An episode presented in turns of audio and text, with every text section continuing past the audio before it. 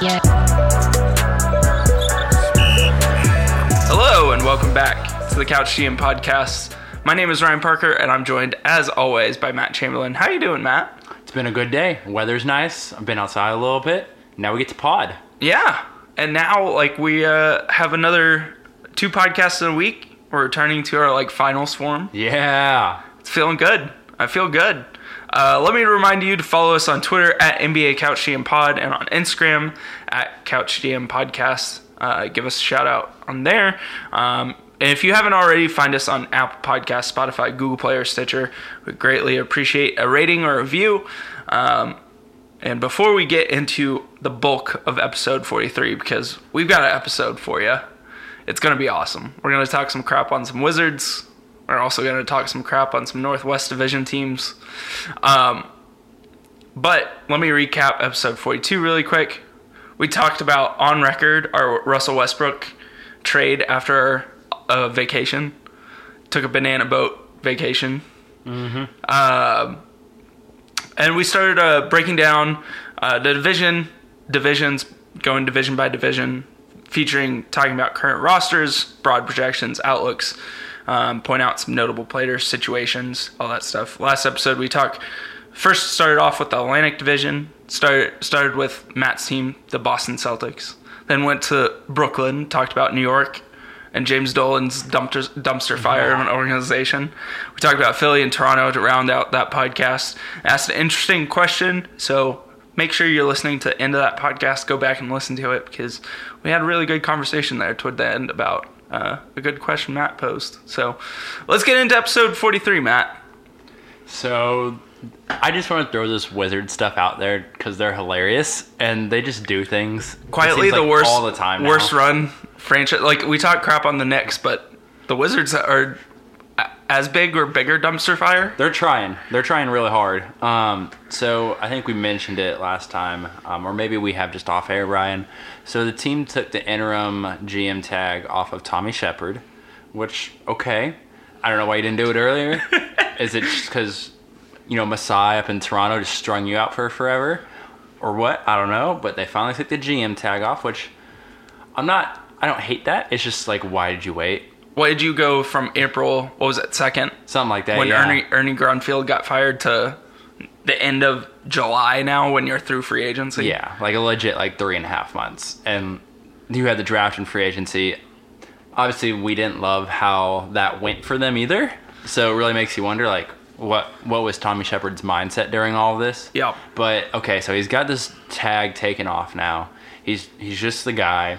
So, you know, it's we're in prime offseason now. And so, of course, Woj was like, let's get this guy on my pod. Trying to promote, promote the new pod and all. They got the nice new graphic. Mm. All right, so he brings Tommy Shepherd on his pod. All right. And uh, he asked him about Brad Beal, of course, because everyone loves to speculate about Brad Beal, us included. Love to get on the trade machine. Absolutely. You can find some really fun ones on there, too.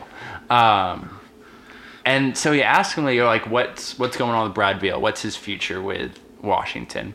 And Shepherd just says plain as day on that podcast, didn't make a huge deal out of it. Uh, he plans to offer Brad Beal a max extension, which would be a three-year, one hundred eleven million dollars deal, and he's eligible to sign it this Friday, July twenty-sixth. That sounds great, Matt. I I would sign a three-year, one hundred eleven million dollars deal. Yeah. Um, but I'm not Brad Beal. What's the catch, though? The catch, though, is if he just literally waits another year, uh, he could get a four for one fifty-five, so almost forty million dollars a year. As opposed to his, this would be like thirty-six, thirty-seven a year. So it's like a slight uptick in money and a more guaranteed years. Oh, okay. And then if for some reason Brad Beal makes an all-N B A team this season, which is a possibility. It was he, really close to it this year. Yeah. Uh, so if he did make an all-N B A team, doesn't even have to be first team. It could be second team. It could be third team. You just got to make an all-N B A. He'd be eligible next summer to sign a five-year, two hundred fifty-four million dollars Supermax extension that would begin in twenty twenty-one. That's like fifty million dollars a year. And by the end, he'd be getting paid, like that last season, it'd be like fifty-seven million dollars. So all this being like, very obviously, math. There's no reason Brad Beal should sign this contract. Yeah. There's really, there's really no reason Washington should even, like, offer this. Because they're like, you're not signing it, right? Right. There's no reason for Tommy Shepherd to announce to the entire basketball world that we're throwing it out there for him and we want him to sign it, right?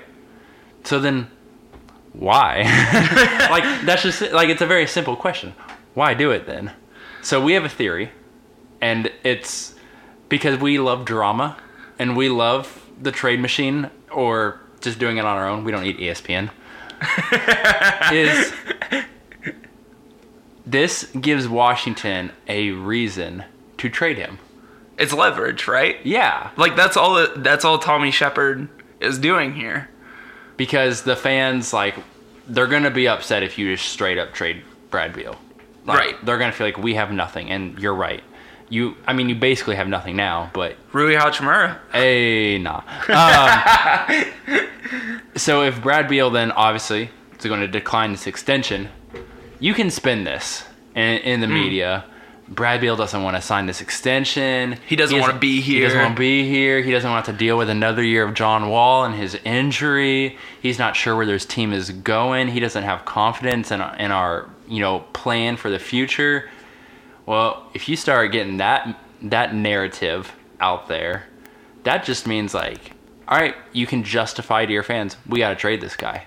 Yeah. And the fans would be like, oh, you know what? I guess he sees the writing on the wall. And it's kind of that acceptance. It's borderline the Paul George thing, but in a in the in the limelight way of handling the situation, because right. that's how Washington does things. They don't, like, secretly do things and finesse all-star plus deals from the Clippers. No.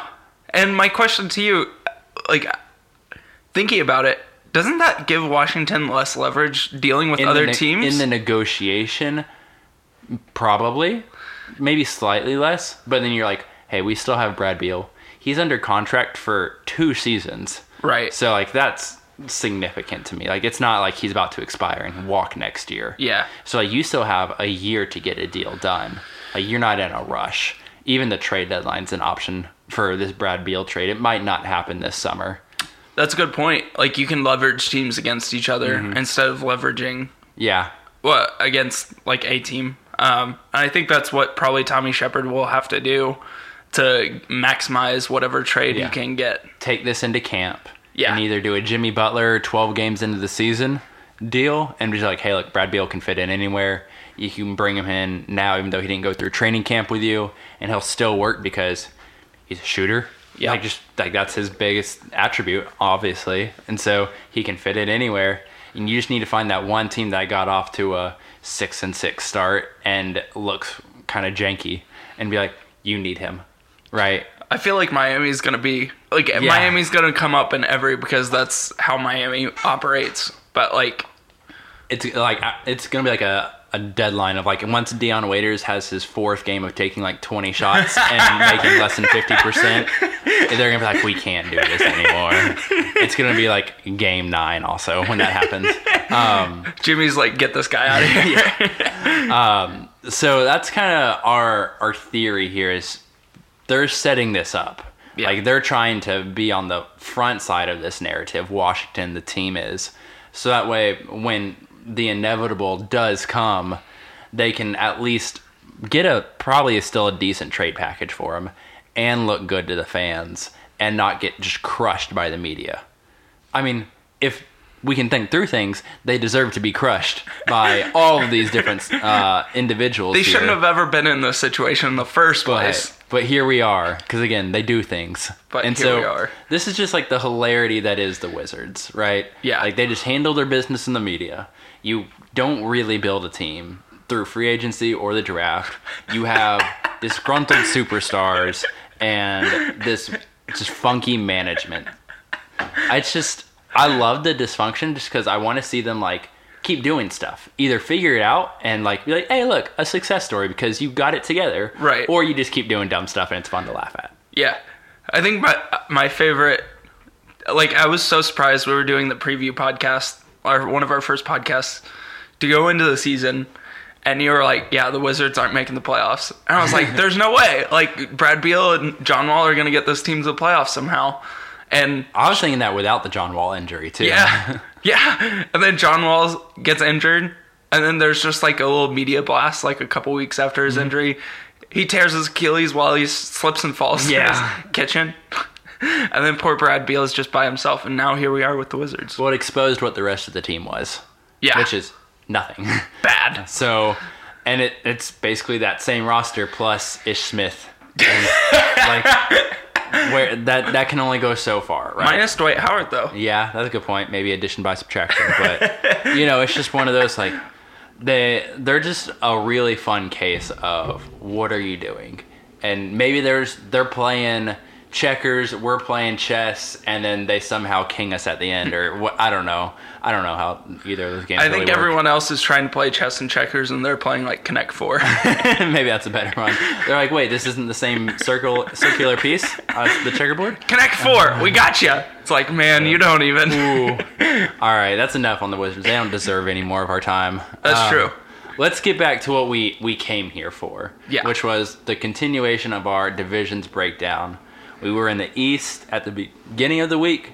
Now we're moving over to the West. We'll alternate. We're just going in alphabetical order. Happened to be the Atlantic. Now we're over into the Western Conference, the Northwest Division. Maybe the most brutal division. There's there's another one that's got a, a chance for that, but I think the Northwest really is just god-awful like to be in. So again, with each of these teams, we're going to examine their current roster, maybe a depth chart, broad projections and outlooks for them, and then point out some notable or breakout players or, or questionable situations without assuming any more major injuries. So, like, we have to factor in the Durant injury as is, the the Nurkic injury as is, but we're assuming no more major injuries from here and our projections and outlooks. So we'll start, again, just like alphabetical order. We'll start with Denver, the darling for a lot of people last year. Yeah, the they were...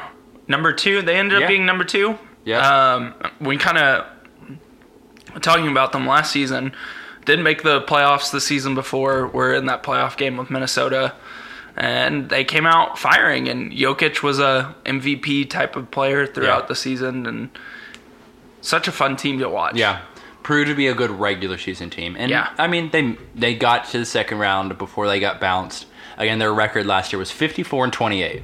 So compared to where they were, that's that's a huge step forward for that team. And even getting to the second round, I think, was a valuable just learning experience for this team because they are still pretty young. Their starters, again, this year should look pretty similar. Jamal Murray, Gary Harris, Will Barton, I assume, will be starting for this team. Paul Millsap and Nikola Jokic. I mean, I I think if you had that success last year, you gotta. You don't mess too much with this starting lineup. Right. But we'll, we see some adjustments, though, in their in their depth. So they they figure out this Monte Morris dude last year at backup point guard. Real good. Very good basketball. Man, someone who doesn't suck, right? Like, just the age-old philosophy. He handles the ball. He hits open jumpers. He doesn't turn the ball over.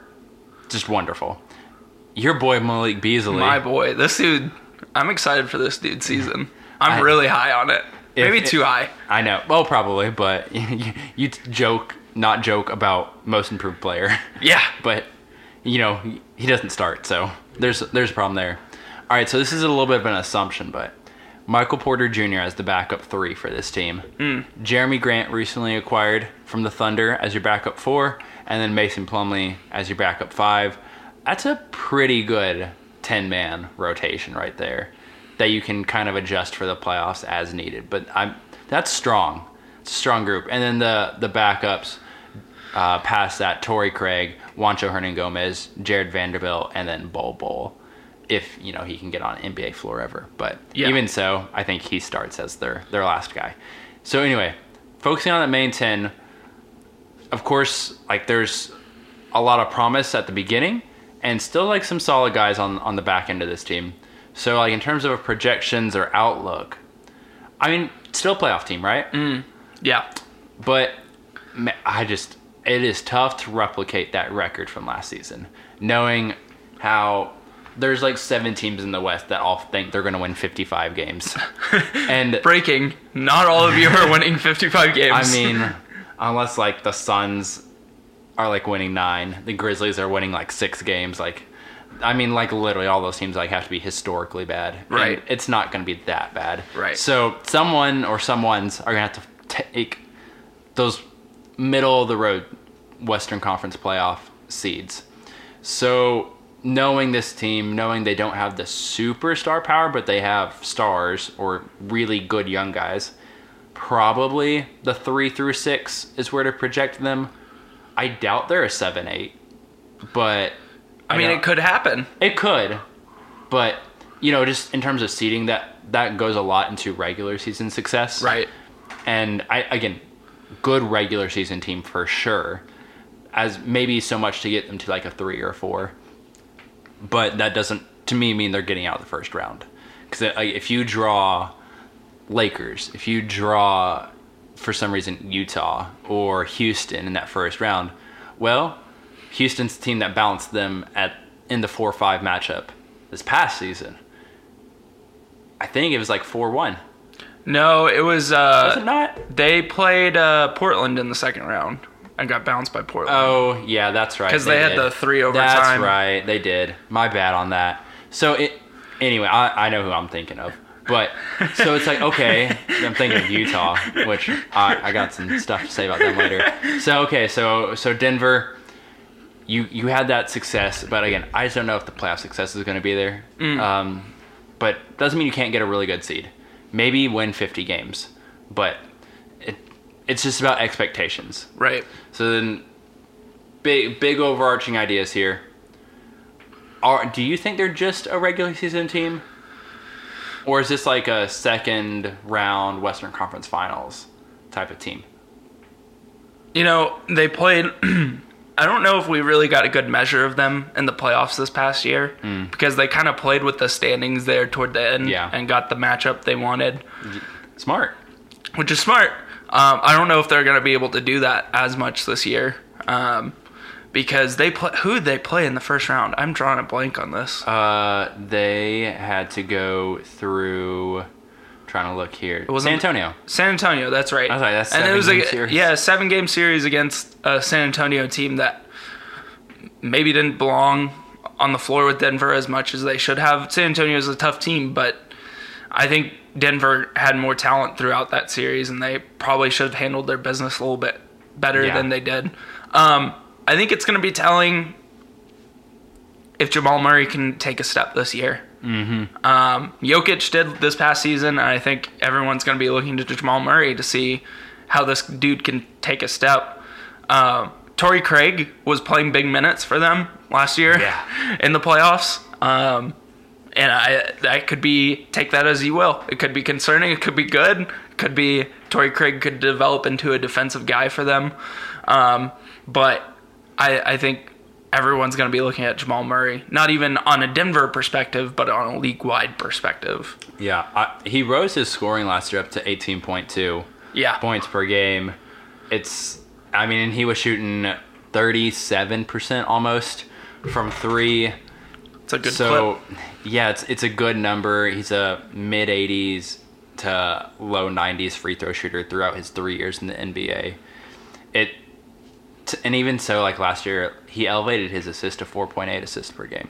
So like, he's starting to take those steps in terms of like legit maturation from year to year to year, which like that is definitely encouraging. But then that that's the next big point we have written down here is what's what's next, though? Are the stats going to kind of level off, but he's more effective? Are are he is he going to just keep doing like these randomly big games and sometimes just stuff the stat sheet and it almost feels a touch empty at times? Right. I I hope it, I would rather him be more effective and not need to take more than fifteen and a half shots a game, which is where he was at. I think that's what I ideally want for Jamal Murray because there is a lot of talent on this team. Yes. There's not really a need for him to be taking twenty shots a game. Or even score twenty-five points a game. Yeah. Uh, and I think something, like, you kind of hit it there is consistency. Mm-hmm. Um, this dude, in, early on in that San Antonio series, was talked about getting benched for Monte yeah. Morris or yeah. uh, Malik Beasley. Um, and it took him, what, till game three when he had that twelve-point fourth quarter, and a lot of that came toward the end of the game where he kind of took over the game and hit some big shots there at the end and finally hit a dagger. You just want to see that consistency game in and game out. You don't want to see him scoring four points one game and then having a thirty-point performance the next. You would like to see that at least land between twenty-five and fifteen points game, depending on yeah. how much this team needs scoring, because there's a lot of talented scorers on here, and Michael Porter Junior, it could be one of them, and you're yeah. really high on him. I I want to be yeah. so badly, you know, just because, I mean, when you watch him play basketball, it looks so good. He's really fluid. But it's actually a matter of getting onto the court. And, you know, maybe that's like the swing piece for them because, again, they don't have that star yet. And I think Gary Harris has kind of come into what he is, which is the just the most prototypical three and D young guy yeah. in the league. Like, he's going to hit hit shots, play in transition, play just awesome defense on and off the ball. And if you need him to play make, he can do it in like very small moments, but he's not doing it, you know, when the game's on the line. That's that's Jamal Murray's role. Okay, Will Barton, we kind of know what he is. He's more of a sixth man than anything, but you're fine with him as like a fifth starter too. Yeah. If between those guys, if you can figure out a Harris, Barton, Porter rotation, Porter's limited to the three, but Harris and Barton can kind of play the two, whichever you're you're needing at the time. If Porter Junior can step into that role and be like this creator for like this self-creator who can just like easily score twenty points a game, because like if he's on the court and able, he can do that. Like he right. is such a talented guy. Then this team like is one of those top three teams like for sure in the West to me. But if he's still just going to need like a, basically a rookie year, or he just kind of figures out the N B A, and that just means they're not ready yet. And yep. maybe that's okay because Paul Millsap's going to expire after this year, and Porter Junior, he's a three four, not a two three. So maybe it's fine that he needs a year or so to get his feet wet in the N B A. But if he can do it this year, then that's what takes this Nuggets team to a different level, like in the snap of a finger, you know? Yeah. And I think like the trading for Jeremy Grant is a telling sign of what they plan to do with Paul Millsap this season, and mm-hmm. that's not to bring him back no. because like you can play Jeremy Grant easily as your starting four and feel really good about it.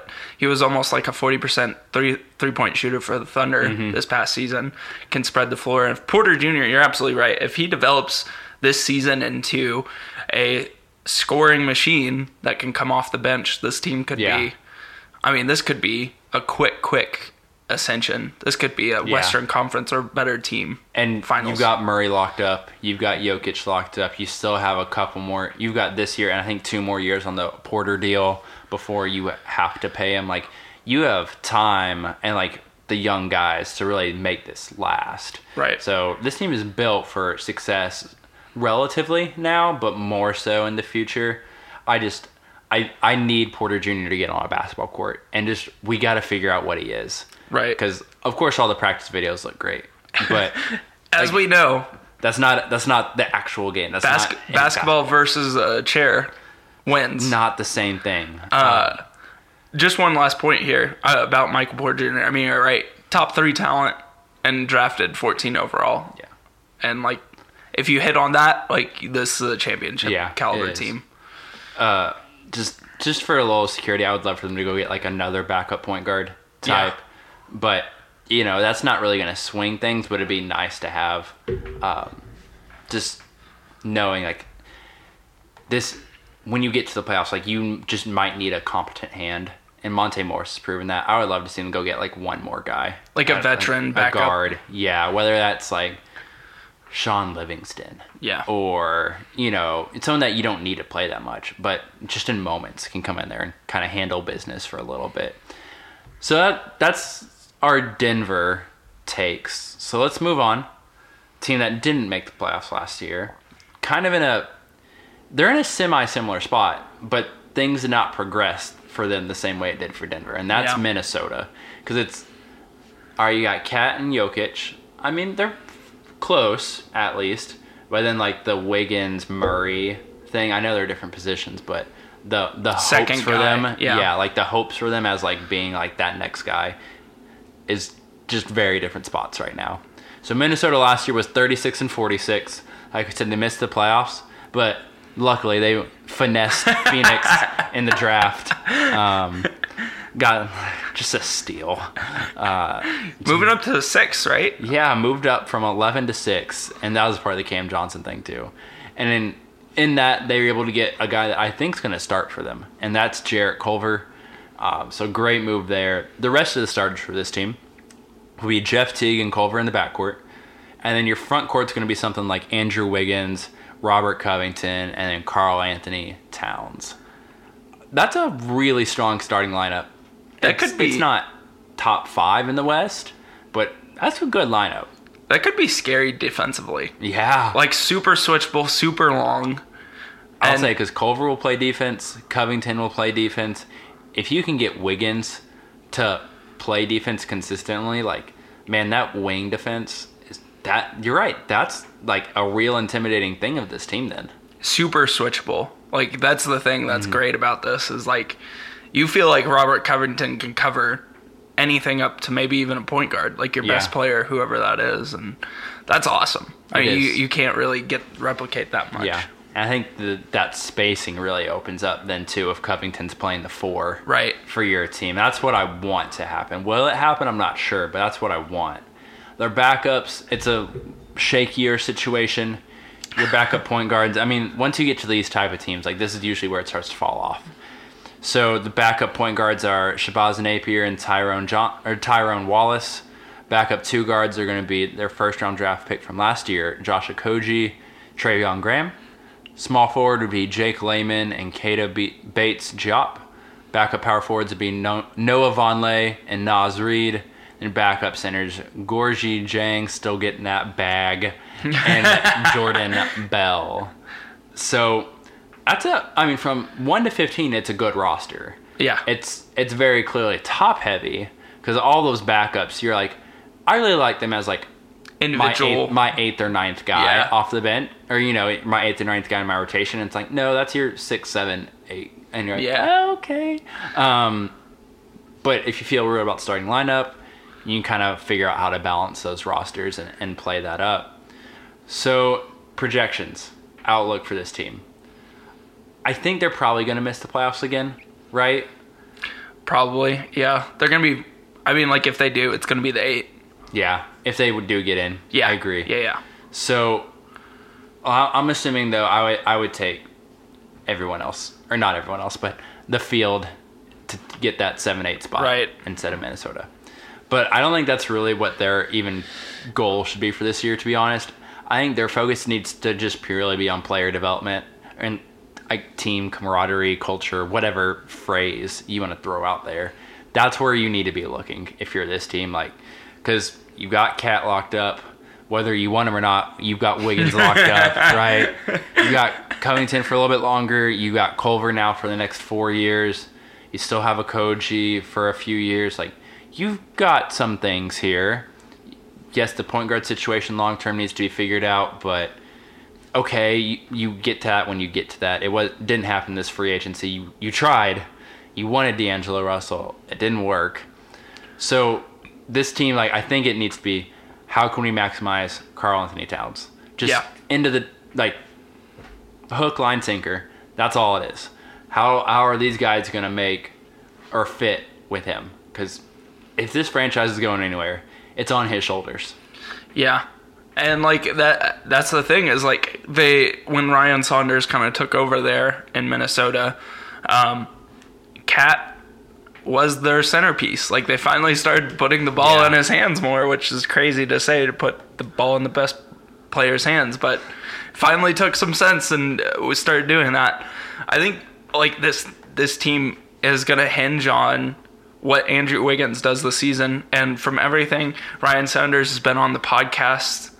Yeah, the circuit. Circuit. And, like, all he's talked about is, like, we've talked about it with him. Like, he's putting in the work this offseason. Like, he's got to stop taking these ugly twos. got to take where we've talked about what's best value for the shot, like where are you shooting, let's be smart. Yeah. But like all of that's nice when you say it on a podcast, but does it actually happen on the basketball floor? And then how do you hold him accountable, right, if he just keeps doing it anyway? Yeah, because like we've seen like then tweet out, not the Timberwolves account directly or Saunders directly, but he when he goes on a podcast, I know he'll like bring like the shot chart that shows yep. like long twos. They're like worth like less than zero point eight points per possession.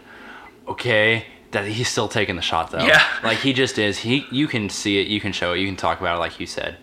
And that's that's for me like going to be really interesting. He's kind of like that swing state. Is is he gonna elevate them up to actually fighting for that eight seed, or are they just gonna be like that ten eleven type of team that's just really pesky and it's like it's annoying to play them?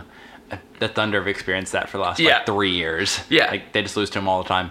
But like, they're not really a threat to you.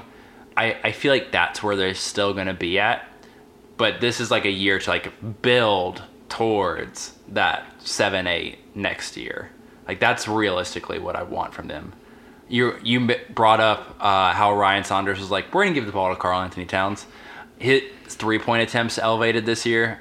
After they'd gone stagnant in his sophomore and junior years in the N B A, he was three and a half both of those years. He rose up to four and a half. Thank you. This year, shooting forty percent. Thank you on them. Um, so I I want to see more of that. He's still like rebounding though too. Like he's st- he averaged twelve rebounds a game this past year. His assist went up from two and a half last season to three and a half. It's like, man, this dude, when you give him the ball, good things happen. It's crazy, right? So it's why you drafted him number one overall. So it blows my mind um, sometimes what teams do. And I know Ryan Saunders wasn't necessarily there for, for all of this, but right. you know he's he's here now, and that's why it's there's there's hopeful like outlooks for this team. But if you're looking for playoffs this year, I think that's that's where you get a little unrealistic. Um, from this this particular group.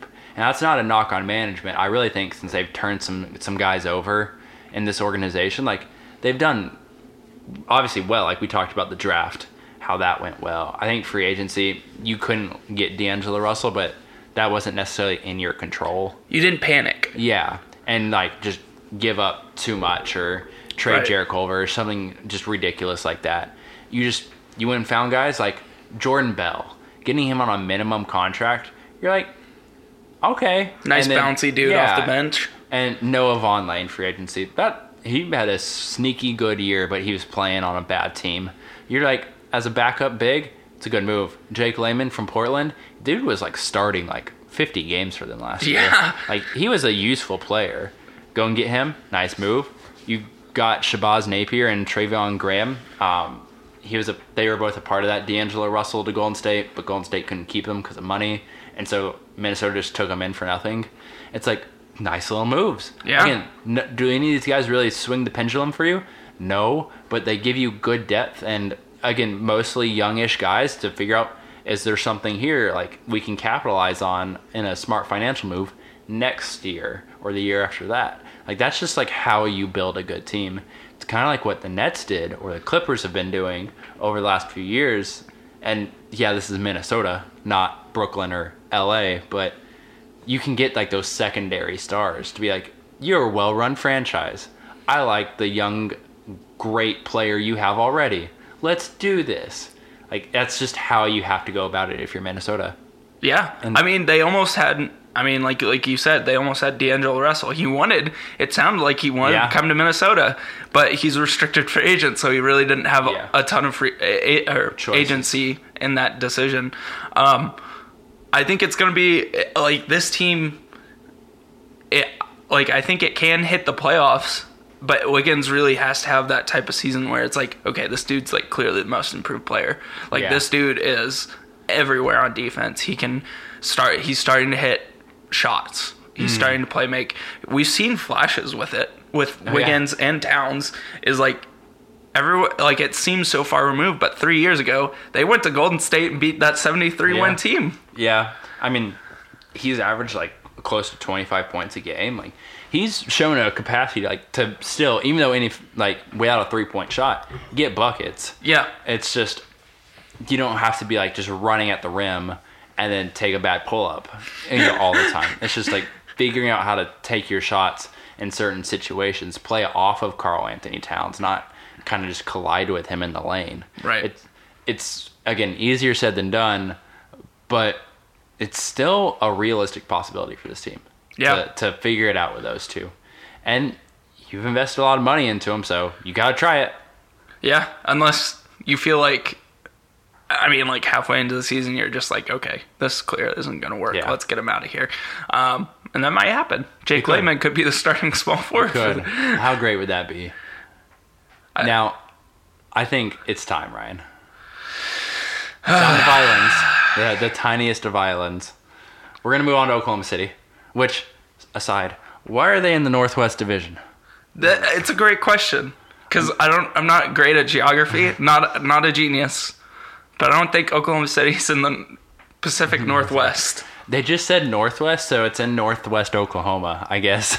It's um, not even that. Well, the most it, central. It depends on how what what angle you look at the map at from. Sure. If Adam Silver's looking at it upside down with one eye closed, right. Yeah. There we go. Um, I know it's because I moved from Seattle, but still, fix this. um, last season, Oklahoma City went forty-nine and thirty-three. I uh, had a first-round playoff exit. Shout out Dame um, and the Wave. This team looks very different from last year, though. For better or for worse. Probably for worse. uh, so the starting projected lineup and is going to be Chris Paul, Shai Gilgeous-Alexander, Andre Robertson, who Presti said today he's supposed to be ready by the start of training camp. Looks I'll see good. It when I believe All it. All right, yeah. Danilo Gallinari and Steven Adams. The backups, Dennis Schroeder, Hamidou Diallo, Terrence Ferguson, Pat Pat, and Nerlens Noel. And then your end-of-the-bench guys would be Abdul Nader, first-round pick Darius Baisley, oh, the New Balance intern, Deonte Burton, and Mike Muscala. So... I'll take over the projections yeah, outlook this is, for this. This is where... This is, this is your team, so I'll let you figure this out. All right, so... I think the projections outlook for this team currently would be essentially flipping the record from last year. Like a thirty-three, thirty-three and forty-nine team, thirty-ish win team uh, that probably bottoms out post-All-Star break because they'll probably fire sale a lot of these guys uh, yeah. after that. Um, I think my like outlook for them would be be competitive, but lose just a whole bunch yeah, of games and get a lottery, lottery, lottery pick.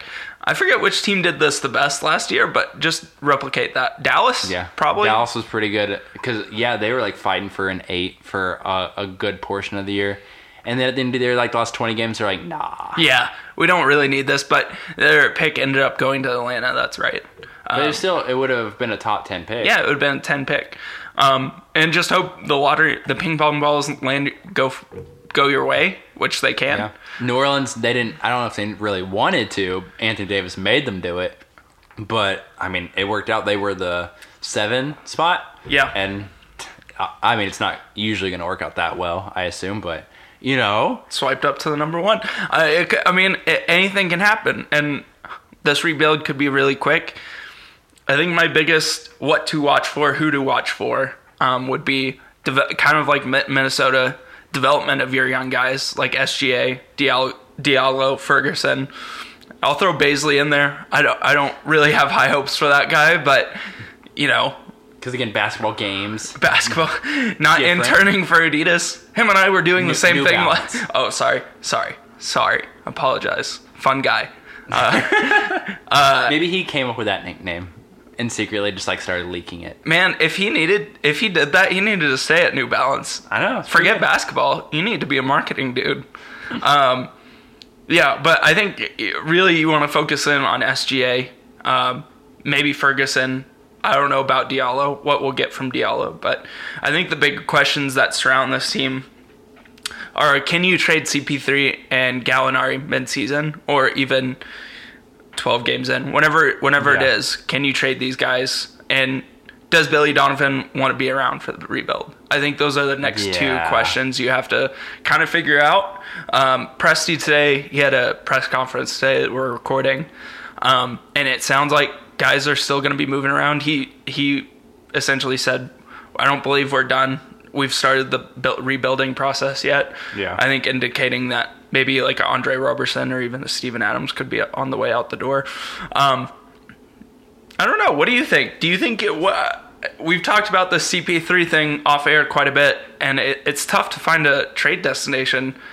You would think Gallinari is probably like yeah. the better trade piece at this point. I yeah. Just because he's done in a year, like he's done at the end of this season. Yeah. It's for a more reasonable number than Chris Paul. It's easier to make that money work, especially considering most teams blew all their cap space this offseason to like take a player into. So you have to actually salary match within a reasonable idea here. So yes, that that's part of it. With C P three, I think you're right in like the Brad Beal line of thinking. Like you... We all know, like, where's the Brad Beal thing? Like, it hasn't officially happened yet, where it's like he, he's turning us away. The C P three, like, he he doesn't want to be there. I don't care what his Instagram post says. It took like two weeks for him yeah. to post that, and that tells you everything you need to know about that. So it's like he was just holding out. He's like, "Are you sure I'm going to Oklahoma City? Are you sure?" Um, so I mean, he's he's playing with one foot out the door. Yeah, he is. I mean, he's gonna be professional as much as he can. But we we know he's not fully there. He doesn't want, I mean, like, no. he doesn't want to play in a situation where he can't win yeah. this late into his career. So in it's one of those, like, what's the leverage for Oklahoma City right now? Maybe it's okay, but it's not great either. So you play a little bit, you wait for a team to falter more than they expect for themselves, because everyone thinks they're going to be twelve and oh to start the year, right? And so you just find that team that, like, says, you know, we do need a point guard like now, and there's a few other teams that are faltering. We need to, one, lap them, and two, do it with Chris Paul. So I think that's a realistic still possibility for this team. So, and I, I've even mentioned it before, like, at the very worst, do the Anthony Davis thing. I, because for me, I really don't care. I'm not a Thunder fan. Yeah. Play him twenty minutes a game. Don't let him play the fourth quarter. Make him look really cool when he's in the game, right? And then you lose. Yeah. And then you're like, ah, man. We're so close. We're so close. We're competitive, but we got to build these young guys up. That's why we're not playing Chris Paul. Stuff like that. Like, however you need to spend that to, to make it work here in Oklahoma. But that's that's kind of where I'm at, too, is this, he's not longed for O K C.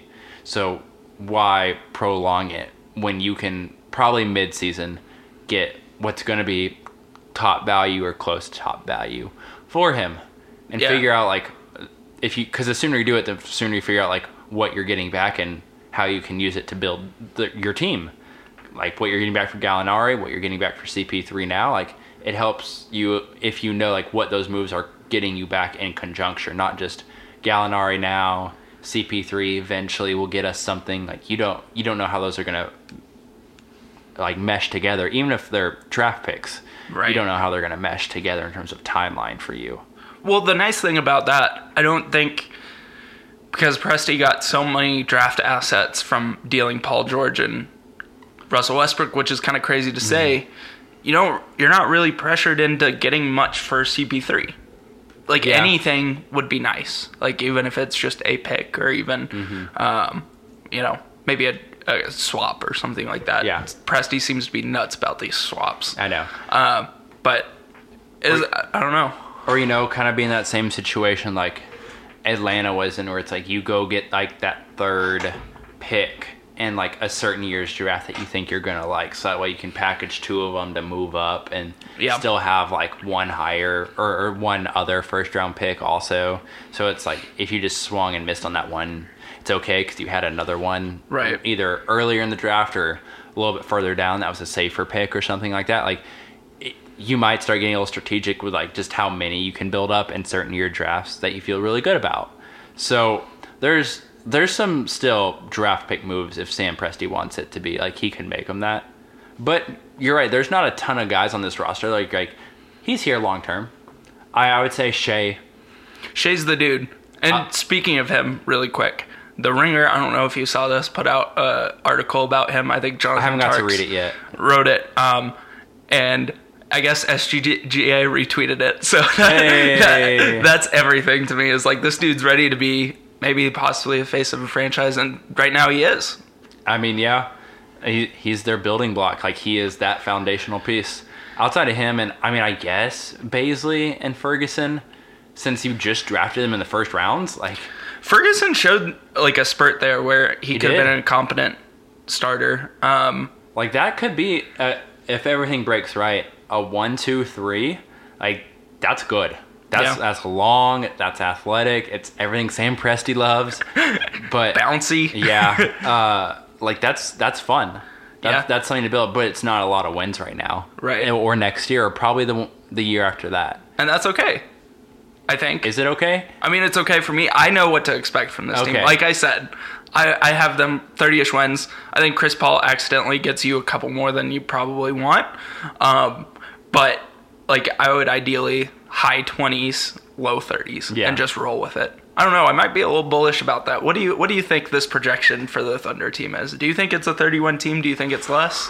I think, was it... Uh... one of the online betting that I was looking at. twenty-seven and a half, I think. twenty-seven and a half. I saw one at thirty-two and a half. So it's it's right in that range. Um, you're right. It, if Chris Paul's there through the trade deadline, you're honestly probably higher to that thirty, thirty-two number. But if he's gone early, like how Jimmy was gone early last year, then you're more in that twenty-five to twenty-seven range. Because, no. again, Chris Paul's going to mess around and accidentally get you five wins yeah. that you didn't really want. Right. So, you're right on. You're right on. If you told me thirty with plus three, minus three, like, it'd that's be tough. It. To, yeah, that's that's the range right there. That's it. That's the sweet spot. I mean, yeah, you're pretty spot on with that. And my question about Billy Donovan, I mean, if it were me, I don't think I want to be a part of this. Because you were originally brought on in twenty sixteen. Yeah. To coach Kevin Durant and Russell Westbrook. Now that's long gone. I think you could probably find a college program that's wanting to. So like if if this is turns into a look, we're gonna have young guys and we're a build for the future team. I don't think Billy Donovan is super turned off by that because it's gonna kind of feel like a college program. Yeah, like on true. Some level. But if he if his N B A goal is to be a, a part of a playoff team, then then yeah, he's gone. Or if they say like, look, we're we're a purely development team right now, and he's like, I'd rather go back to college if I'm going to do that, then okay. It's I don't know what he wants. I don't feel like anyone knows what he wants because he doesn't say anything. Uh, part of his problem. So yeah, who knows? He just walks out one day. They don't fire him. He just leaves. He's just like, I'm going back to Florida. You can keep that last half a million. I'm gone. I'll get that from Florida, from the boosters. Under the table. Over the table. It doesn't matter. It doesn't matter anymore. All right. So I think we've had enough of Oklahoma City. Let's get to Portland. Uh, another darling from, yeah. from this past year. And we, we shouted out Dame. We'll just shout him out one more time just because. Uh, Portland went fifty-three and twenty-nine last year. Worked it through the first round. O K C. Got through the second round with Denver. Uh, eventually you come to Western Conference Finals and you, and you have to play the Warriors. And it it didn't go well. But they had is, leads in three of the yeah, four games. I mean, they got swept, but as easy as they got swept, like, you're right. It could have been two two. Yeah.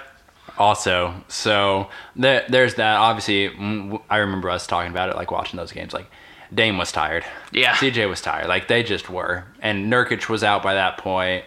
And you can only re- rely on Rodney Hood so much. So there, there were some issues there. Um... But overall, I'd say last season was a success yeah. for this team, especially the, between the regular season record and then the postseason success.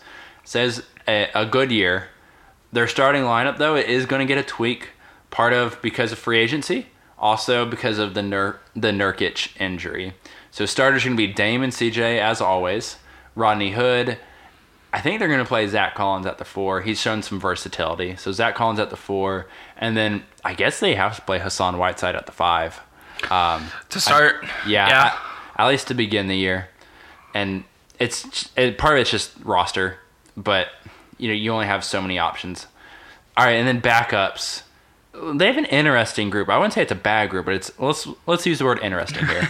So last year's first round draft pick, Anfernee Simons, who tore up Summer League. Yeah. So you see some hope there.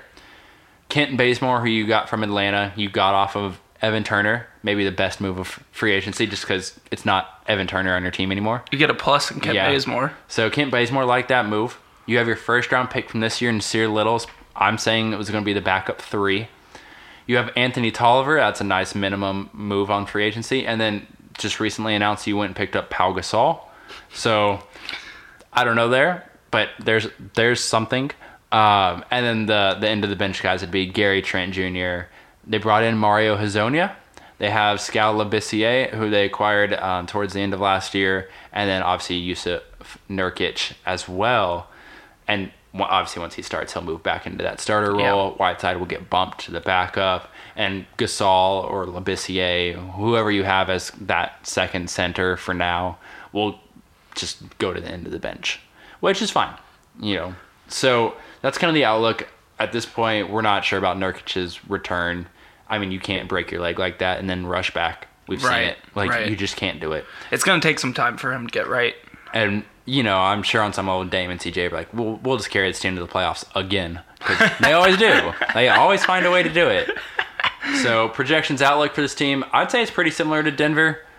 Good, they're probably going to be a good regular season team. Playoffs, you know, okay, eh, maybe. You know, like we said, Dame, C J will find a way to get there. I said Denver was three to six. I'm feeling more four to seven for Portland. Yeah. It's because that injury to start the year, like, It's it's just tough to work through that at the beginning of the year. It it just is. Um, if they had him in there, I would be more comfortable to say the three to five spots. Yeah, I mean, that's what they were this past season was the three. Mm-hmm. Um, they were the three the year before, too. Um, that seems to be... just their, their sweet spot. Their sweet spot. Um, man, if they can get to the three again this year, I think that says everything about Damon. That's C J. Incredible. With this team, with the injuries they have, that'd be nuts. Yeah, um, what are you watching for? This, I mean, like, I mean, obviously Dame and C J, but... I'll say, yeah, putting the super obvious aside, my first thing, just, like, looking at this roster, what in the world is this front court? Like, what is this going to be? Because we've seen, over the course of his career, we've seen the very good and the very bad of Rodney Hood. Yeah. Like, we saw it end pretty abruptly in Utah. Like, they were just like, we can't do this anymore. We saw that... what, year or so in Cleveland, too? Yeah. Like, it that Didn't was rough. Look good. That was not good. And then last year for Portland, he was just kind of like a nice, like, young guy to have on the team. And then in the playoffs, like, he started going nuts. And it was putting in, like, twenty points a game. Yeah. Uh, in, in moments for them. And it was like, it's game seven. Why is Rodney, Rodney Hood the one taking this jump shot with three seconds left on the shot clock? He was making it, though. Yeah. Like, you, you couldn't stop him. So that's that's part of this is if if he's good, then all of a sudden this front court looks a whole lot better. But if if he's inconsistent, then all of a sudden you've got two borderline centers starting with Zach Collins and Hassan Whiteside. You have to deal with Hassan Whiteside and, and potentially whatever comes with that. And then in this backup, like, it's a good group, but I don't know if it helps you in the way you really need help for this team. Yeah. Because you need, like, that third scorer. And if it's not Rodney Hood, I don't... I'm looking at this roster. I don't know who that third scorer is until Nurkic gets back. Yeah. He would have been your dude there, and you would have felt good about it because he was so good in the pick and roll. So much better. Um, and, like, that injury could significantly change the direction of this um, team and its future because who knows if he comes back the same way he was. Yeah. Hopefully he does, but... we don't know. I think it'll be interesting. It feels like we have like an M V P type of caliber season from Dame coming up. But yeah. I was thinking that too. It's just like, this is like the perfect time to be like, I'm carrying nobody. Everyone knows my name though. He He's had a few iconic moments. Yeah. And he'll have his M V P moments again this year. But it's what you referenced back to earlier. If he can get this team to the three... that, to me, like, that's enough to be in the top four M V P conversation alone. just because this team right now is not ready to be in the top half of the West. Yeah, I mean, they're not, like, Dame and C J, we've been wondering if this team can work, and it did for them this past season. They had some breaks go their way. It's going to be interesting. The level play, playing field has been leveled for everyone, so yeah. We'll really get a good good look at this team and see if it, what they're made of this yeah. season. You do have to wonder, though, like, how tired Dame and C J will be come playoff time. Oof. If they're having to carry, carry this team again. We saw it, like, at the end of their playoff run, but if they're like that getting into the first round or midway through the first round, it's the same criticism James Harden's got for the last few years. And although de- deservedly so, it's because he's having to do everything in the regular season just to get him into a good playoff spot. Right. So you do wonder about that, and there's not too much to talk about just because it's just a thought at this point. Yeah, obviously... Those guys are used to running off screens. They're used to being on the court, what feels like all the time. So maybe they're just used to it by now. But also, they're in their upper twenties. Those guys are a little bit older because they played multiple college years. You do wonder, like, they're not twenty-six. They're yeah. not They're not that age anymore. So you do have to wonder about that. Last thing for them before we move on to, to Utah is, can can the youngins, Zach Collins, Rodney Hood, who we, we brought up, and even their, their last couple first-round picks, Nasir Little and Anthony Simons, can they take a legit step? So for Hood, that would be like just consistent. We yeah. mentioned that. Just a consistent fifteen, sixteen point per game scorer who gets six rebounds and three assists. Just consistently good. If he's that, I'd say that's a success. Zach Collins, will you quit fouling out in the third quarter? Like, tough, just tough as nails. Great guy to have on your team. Yeah. But this team needs him on the court. Like, yeah. They can't afford him being like twenty minutes a game. I feel like he fouled out in one of their playoff games where he was just like balling out. He was. And yeah. it may have been a Warriors game, but where it was like, ooh, this really hurts. This yeah. stings. Yeah. And that's the thing. Like, we've seen some really good moments the last couple years from him. It's just, you got to be able to stay on the court. On some level, like, you got to learn the lesson of, like, when not to foul. Yeah. And it's uh, it's the same lesson a lot of bigs have to learn um, in their first two or three years. But, all right, you've been here for a couple years now. Learn the lesson. Yeah. So that's that's a big thing for him. Nasir Little, like, can he just compete on a basketball court in, in the N B A and, again, not chuck up shots that he shouldn't? It's kind of that same Rodney Hood thing, like, semi-efficient. If that... I think that's realistic for Nasir Little. Can you be semi-efficient from the perimeter and really be like that defender his body is built to be? And then Anthony Simons, can you hit threes in an N B A game? He looked great in Summer League. He was a Summer League darling. But can you do that at the N B A level? And then for fifteen minutes a game? Because if he can be the backup point guard at fifteen minutes a game, that means Dame's playing the other thirty-three. That's fine. If he can be that, I think you really have something there. But if not, I, I'm not sure what this team's doing in terms of creators. Yeah, it would be tough. If I mean, like, Nasir Little showed it in spurts there toward the end of his tenure at U N C, yeah. where in the tournament where he was able to get out on breaks and kind of handle the ball. Do you think he could play four at all? He's six foot seven. I think he should. I think, um, honestly, he's a he's a if he's if his primary is a three, he's better to. He should slide down to the four, not up to the two. Yeah, like that, it's to me, it's the way his body's built. He's, he's super long, like a seven one wingspan. He looks jacked already. Yeah, like, he is the just stereotypical and current N B A small ball four. It feels like almost like a Justice Winslow. It does, and it's just like, dude's it, gonna take a minute to develop. Yeah, it is, and maybe you get him on that really nice second contract, and then you have a great value mm. there. Same thing with Winslow, though; it was dependent on the jump shot. Yeah, they're not the exact same players. Just throw that out there. But the the idea of it's gonna take this guy probably a couple years is correct. Like, it is, but he's not gonna get better just sitting on the bench. Yeah, he's not. You gotta if play you him. Want, if you want to split his minutes with Mario Hezonja a little bit, I'm fine with that, but. You know, if your small forward position is mostly Rodney Hood, Nasir Little, Mario Hezonja, maybe you play Bazemore a little bit there also. You can you can make that work. You definitely can, but it's it's not something I feel great about.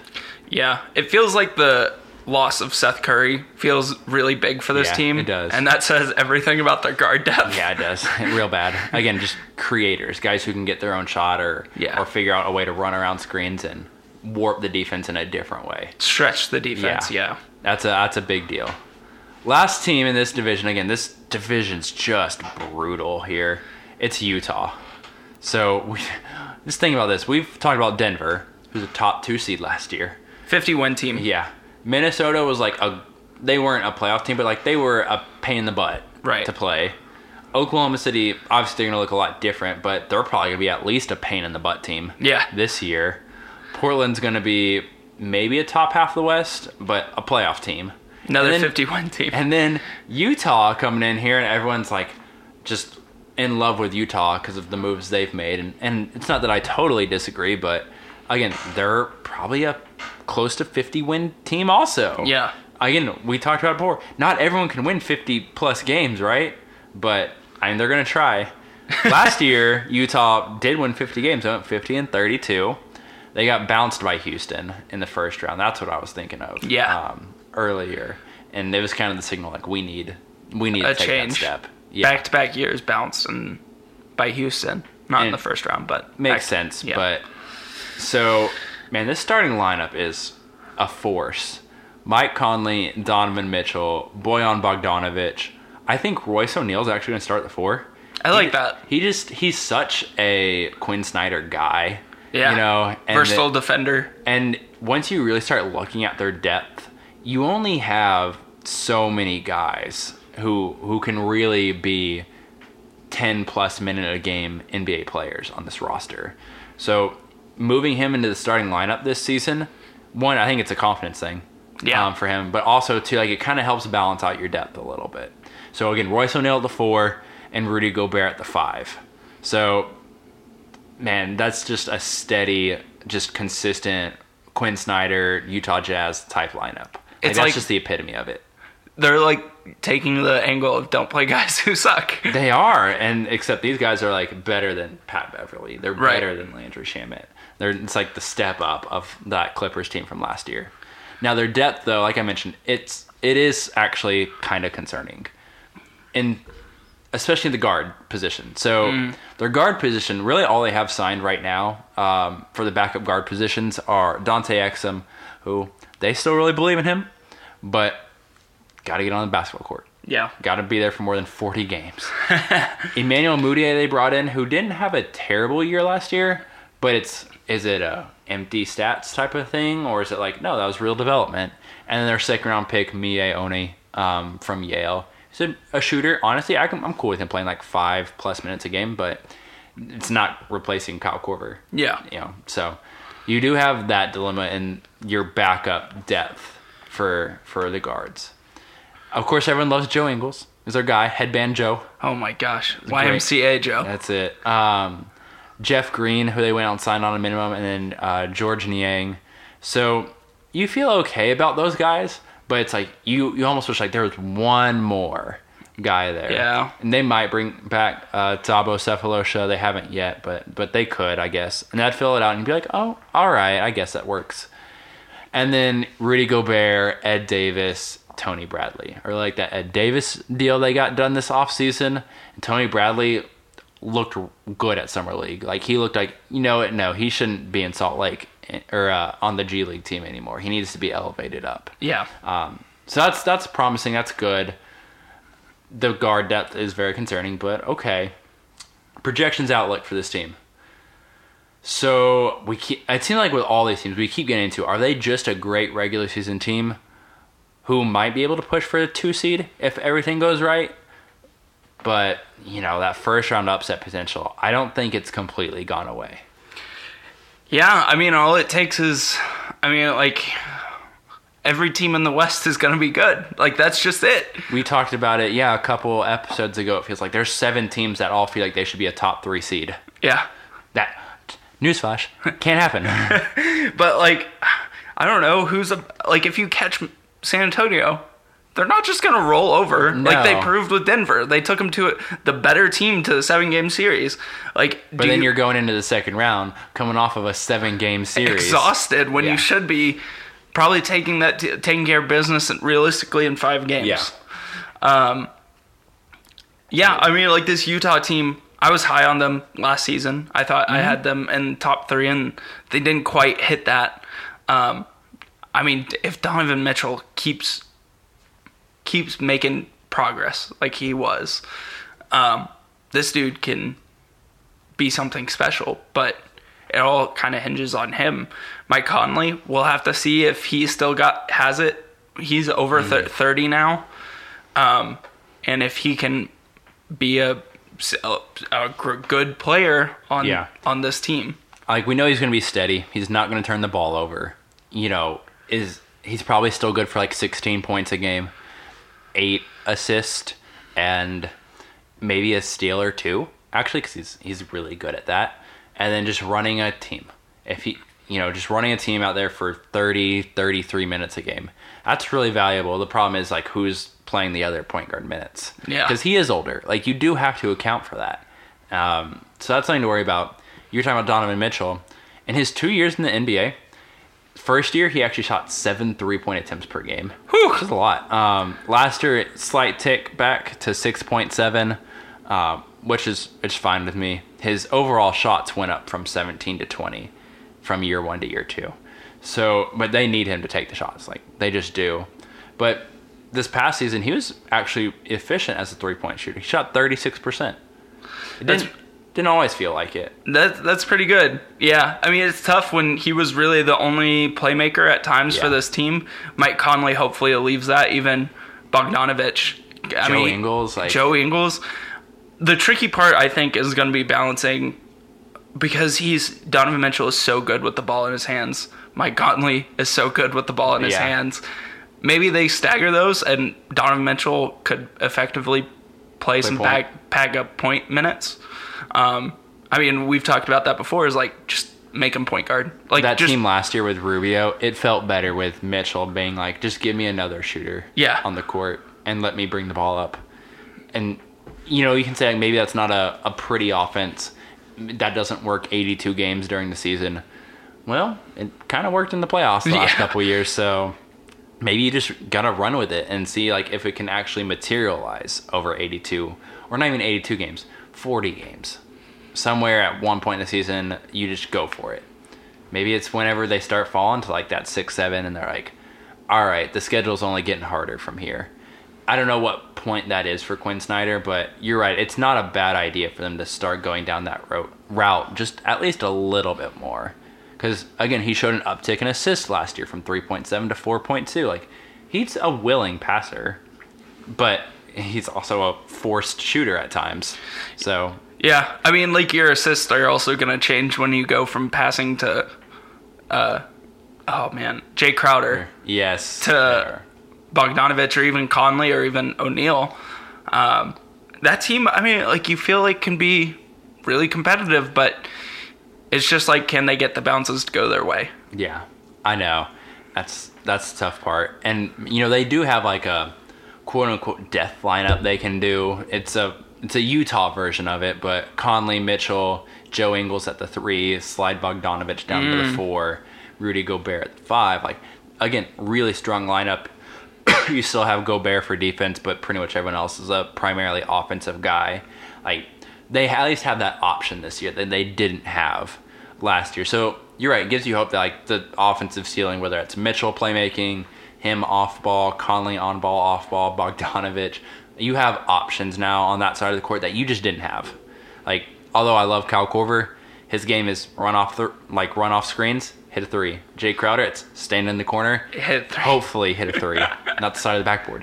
So, you know, it's just there, there's options now with this team. Royce O'Neal, more of a defensive guy, so you can start him. And you still have a strong offensive unit of Conley, Mitchell, Bogdanović. You still feel good about that.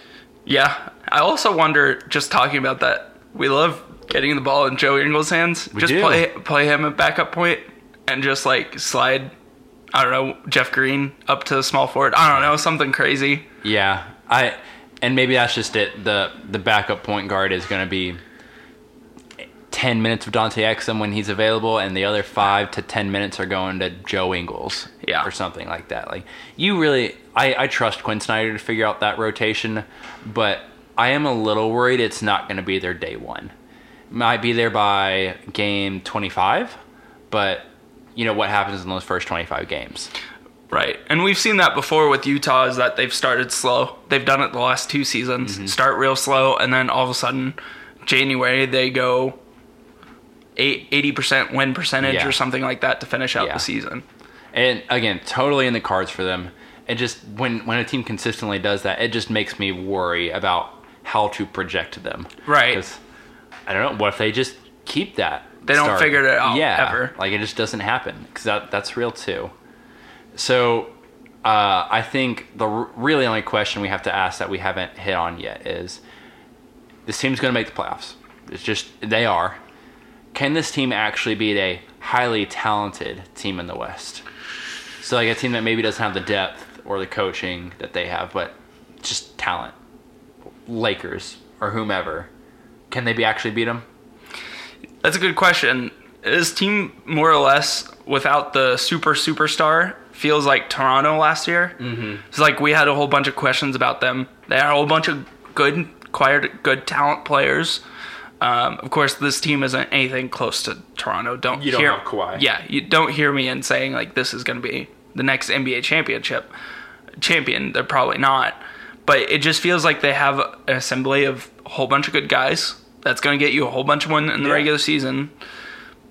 What does that mean in the playoffs? Like when you come against the Clippers, again, the even in the first round, right?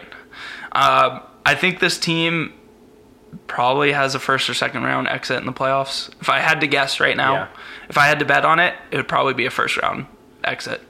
Yeah, and, and it's one of those. I feel like when the Conley trade happened, like a bunch of people jumped on the Utah bandwagon, and not totally like way off in left field doing that. Like I kind of understood it, especially right. then once they signed Bogdanović too. It's like, okay, that's like a real couple moves they've just made. And Utah doesn't usually do those type of things. And they went and did it. So like, I got it, but I think I agree with you. Like their ceiling is probably still second round at this point. Yeah. Just again, with how much superstar talent's in the West, they still don't have that guy unless Mitchell becomes that guy. And it's that's a possibility too. Yeah. I'm just not quite betting on it, and what will only be year three for him. Right. He's still a young guy. Yeah, and, like, that's the thing. If he takes that next step, like, this team obviously gets catapulted. Now, they could have, like, a Portland way of breaking in the playoffs where they mm-hmm. get a fairly easy first round. Second round, they get pushed, but they still win. And then they end up in the Western Conference Finals against one of those really top-tier teams, and then they probably get mowed down. Yeah. Like, that. that's, like, I don't see this team making the N B A Finals as it's currently in construction. Now, if they make some crazy move mid-season, which I don't know how they could, to go get another guy, like, that could absolutely change it. Of change course, the projection. But, but um, I, I, I like Mitchell, but I don't know if this, this season he's going to make that jump. Sometimes it takes four or five seasons, like we saw with Giannis. Yeah. Um, Matt, do you want to ask the question you asked on the last podcast? I mentioned it at the top. So four this teams, got- four teams made the playoffs in this team from this uh, division last year. I I think there's a more obvious answer this time than yeah. last time, but all right, over under's three and a half. Teams making the playoffs from this division. Go over under. I would take the I took the under last podcast. Mm-hmm. I think I'm taking the under again. Really, this kind of breaks whether, like, you could easily flip Minnesota and O K C. Yeah. Like, there are games there where Minnesota could gobble up those wins, and all of a sudden you're looking at an eight, eight seed. Yeah. I think both O K C and Minnesota miss, so that get me to the under, but, whew, that's a, that's a, it takes me a second to think about yeah. that. I, I think I would also go with the under. Whereas in the, the Atlantic Division, we, like, of course, knew the Knicks were missing the playoffs. And then it's really just a question of Toronto. Yeah. Again, assuming good health for all these teams. It's just Toronto. And it's really just your opinion on this one team. And that's when it's two. It's Minnesota and O K C. I do wonder, like, if they almost, like, tear each other down a little bit in terms of, like, wins and losses. I agree. I'm going to take the under on this division. There's just a lot of good teams in the West. I can't assume four are going to come out of one division. Yeah. I mean, like, yeah. You start, you the Lakers are going to be better. There's a spot. Yeah. Um. Yeah. I mean, it's just going to be tough in the West to get into the playoffs and then let alone be successful in the playoffs. Matt, do you have anything else you want to add before we end our first Western Conference division? You know, I, I think I'm good. I'm liking how these div- divisional breakdowns are going. Gets you a nice mix of teams.